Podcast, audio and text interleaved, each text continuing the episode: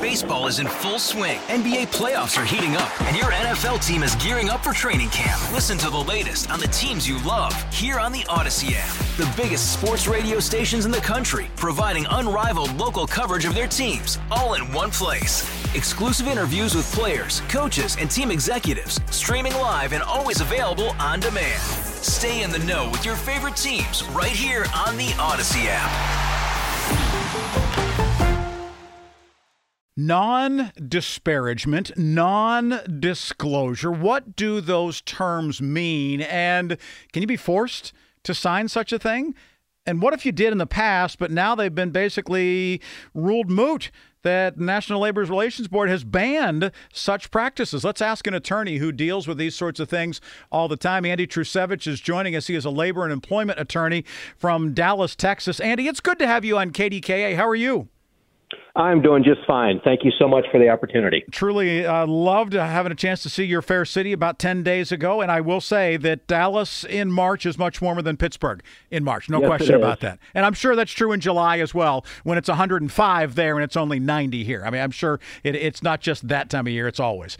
Uh, I'll hey, have to come there for the cool front. That's right. You come when it's cool, like 90 here. No, not a problem.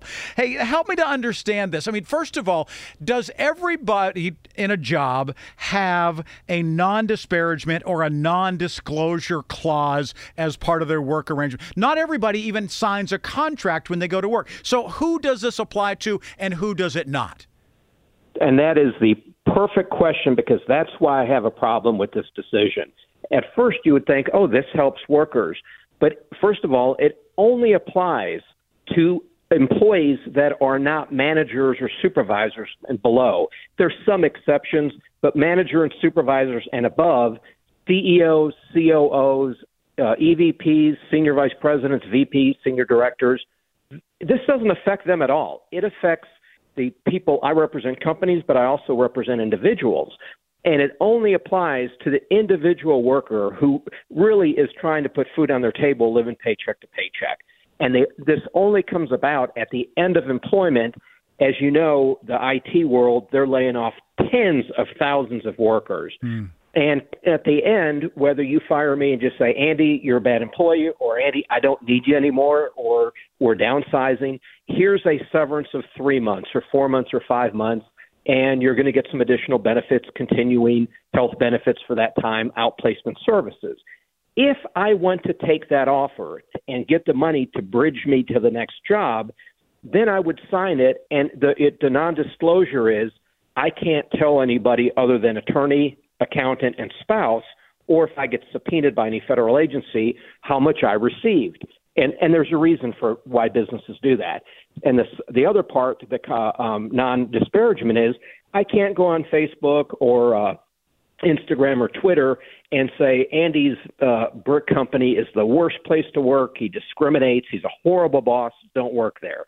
You have a choice whether or not you want to take that money or not. My problem with this decision is it only applies to the average Jane and Joe worker who's living paycheck to paycheck. And that's why I disagree with it. And this very issue because the NLRB is so political, it changes every time there's a different president in the Senate. Mm. And there's only five members. Three years ago, there were three Republicans, two Democrats. They upheld this very decision that consenting adults can enter into a contract and agree to it. Three years later, the pendulum has now swung, and it's three Democrats, two Republicans. And the three Democrats said, well, the three Republicans who decided this two years ago or three years ago yeah. in two different cases were wrong and we're reversing them. Hey, Rob Bradford here. I have set out on a mission with my good friends at FanDuel to prove what I have known for some time baseball isn't boring. Now I have a daily podcast to prove it with some of the most notable people in the baseball world screaming baseball isn't boring from the mountaintops or at least agreeing to come on our show. Players, managers, GMs, and yes, even the commissioner of baseball, Rob Manfred. It has been a constant wave of baseball's most powerful voices. So join the revolution, subscribe, and soak in Baseball Isn't Boring. Listen on your Audacy app or wherever you get your podcast. You'll be glad you did. So, what if you did sign one? Does the fact that this has basically been banned by the National Labor Relations Board, does that overturn the fact that there was a signed contract between an employer and a former now employee, or is that still in effect? I would say that is still in effect because it's very hard to make it retroactive. Mm. It would be really going forward. But the other reason I think that it's going to hurt the average worker is you have CEOs with board members going, if Andy's going to go out there and badmouth me anyways, and he's going to talk about what we give him, that can only cause problems. Let's just do away with our severance program. And you know, the C, as I said before, the executives they get their golden parachutes. They don't care, and, and this law uh, decision doesn't apply to them. But when it applies to the average worker, and you say, well, shouldn't they be able to complain if it's a bad work environment? They can, even if you sign the very agreement that the NLRB says is against the NLRA. Um, you can still go to the EEOC and make a complaint. You just can't sue for damages. You can file a complaint with the NLRB and not get damages. Uh, you can go to any government agency and they say, well, it may scare people from talking to the NLRB. The NLRB has subpoena power. Mm-hmm. So if you're subpoenaed, this the non-disparagement uh, severance agreement does or non-disclosure doesn't apply to those people. So it really is hurting the average worker, and that's the reason I'm against this decision. Here's a question that I it may be difficult for you to answer because I, it's asking you to presuppose a few things. But uh, is it a bad idea to talk about a former employer in general? I mean, and, and by that I mean, doesn't that also? I mean, you're a labor, but you're also an employment attorney. Doesn't that also potentially hurt your ability to be hired in the future. Because, hey, look at what Johnny had to say about Andy's Brick Company. I don't want that person working for me. Is that a legacy that you don't want on your record?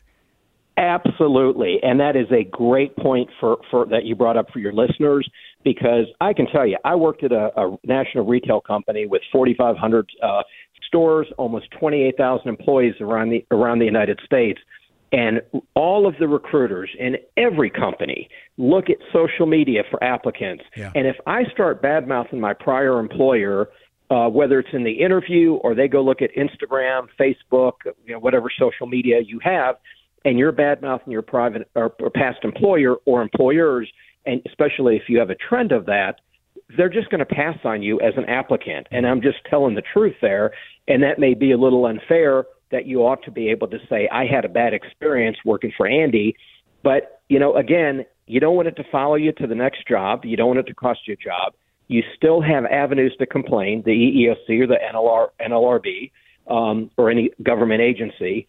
And uh, it just doesn't make any sense for them to come out with this decision and reverse the two prior decisions that were made just less than three years ago. And to summarize, in, in essence, uh, or to attempt to summarize sort of what you're saying, the transient nature of this board in and of itself is another reason why you wouldn't want to put a whole lot of water in that bucket, right?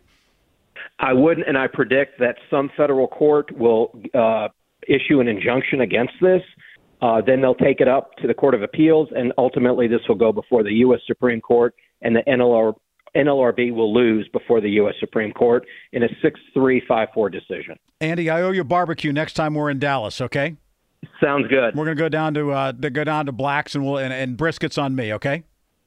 Sounds great. Thank you so much, and you and your listeners have a wonderful afternoon. I appreciate it. Andrew Trusevich joining us here. He is a labor and an employment attorney talking to us about non disparagement agreements, non disclosure clauses, and severance agreements, and why he does not think that it's a real good idea for you to be spouting off and saying what you think, even after this has gone through.